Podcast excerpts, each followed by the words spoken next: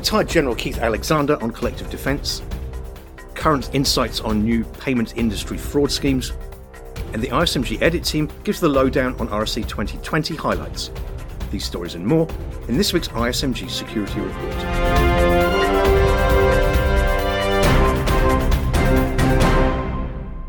Hello, I'm Nick Holland.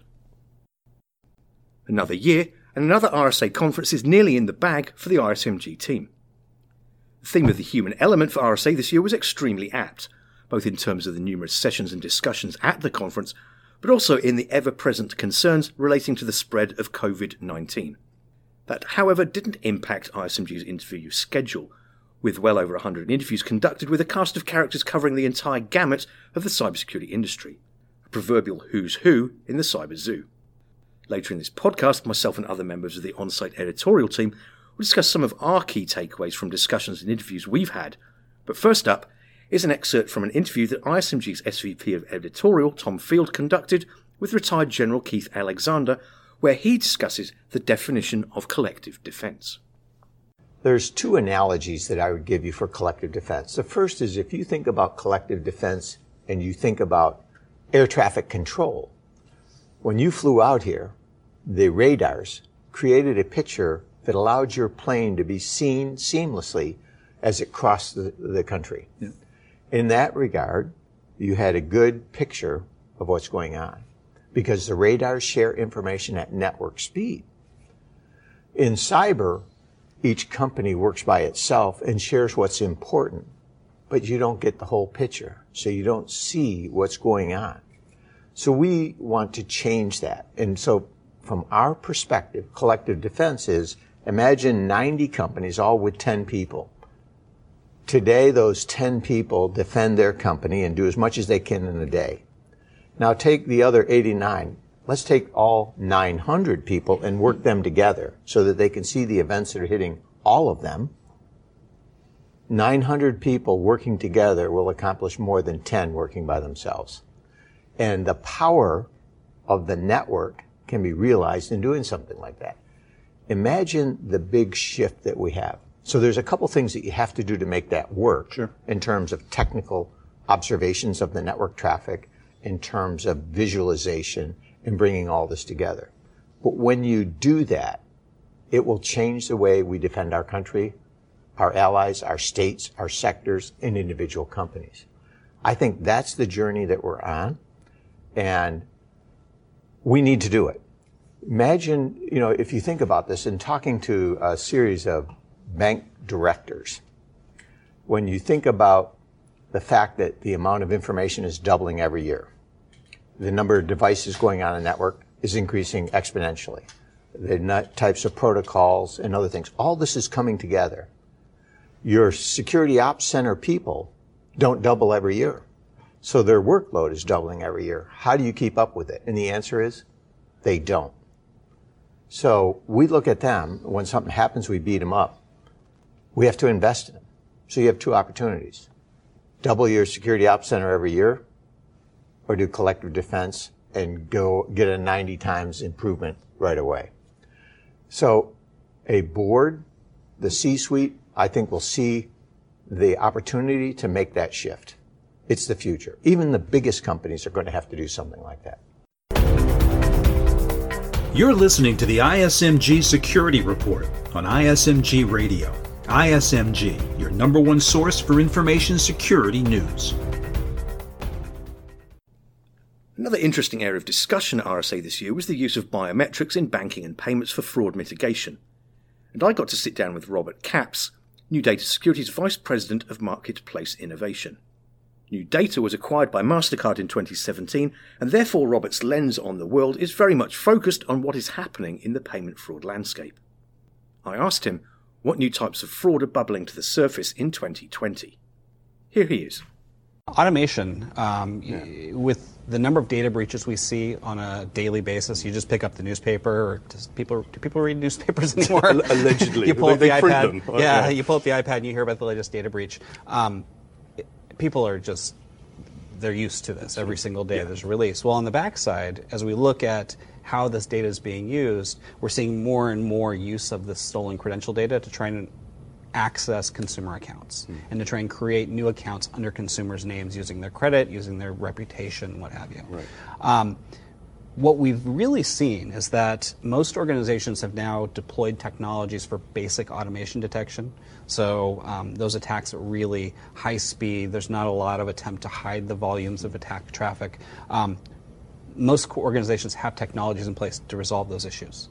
And so we've seen a movement over the last six to eight months of, con- of consumer account attacks going from high speed automation to very nuanced attacks, mm-hmm. very low speed. They're not using the same data points over and over again. They're, they're spreading their traffic out across a large volume of IP addresses. Mm-hmm. Um, they're actually executing things like JavaScript, and they're and they're allowing collection of typematic telemetry and mouse movements and other behavior elements, so that those transactions look a lot more human. Um, and so organizations that don't have more advanced techniques looking at those data points don't have the protections that some of the organizations that do have them deployed have out there. And you're seeing that is primarily in, I guess, account takeover fraud type situation. Account takeover, synthetic new, identity fraud, and synthetic, yeah, new yeah. account fraud. Yeah, because um, it's synthetic as well as real identity yeah. theft. So, and I mean, believe as well. Some of these are in it for the long haul as well. they're, they're yeah. developing synthetic identities over you know years. Absolutely, yeah. yeah. So so that's that's an emerging area. Um, but it does require a lot of investment. Mm-hmm. And when we talk about stolen data, it has a defined shelf life before it starts to become stale. And that data gets cycled out as people are aware of the attacks and it gets used at the places where it's valid. Okay. Um, things like synthetic identity attacks are really about the long game, creating an identity that will be durable, mm. that will allow you to build, build, build that credibility until you get to the point where you have a breakout fraud where it's tens of thousands of dollars of loss. And finally, myself and the ISMG team are all still at the RSA conference and continuing to conduct interviews even as I speak. But after three days and a tally of over 100 discussions recorded, we have a fairly good overview of the key themes for 2020. Following yet another magnificent breakfast at Mel's Diner this morning, myself and the other on site editors sat down to compare notes. Here's our collective thoughts. Hello, this is Nick Holland with Information Security Media Group, and I'm joined by the rest of the editorial team on site at the RSA 2020 conference.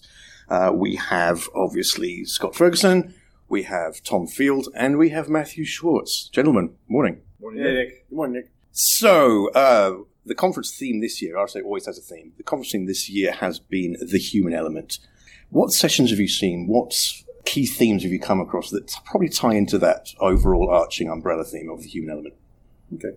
Well, I'll, I'll go first, Nick. Um, you know, I think a lot of it for me was um, leading up into November. So, election security. Uh, Christopher Krebs was here. Um, he did a main keynote. He touched on a lot of themes related to what his organization is going to be doing uh, into the lead up. The organization being CISA. CISA. Right. The organization being uh, CISA and, and, the Department of Homeland Security.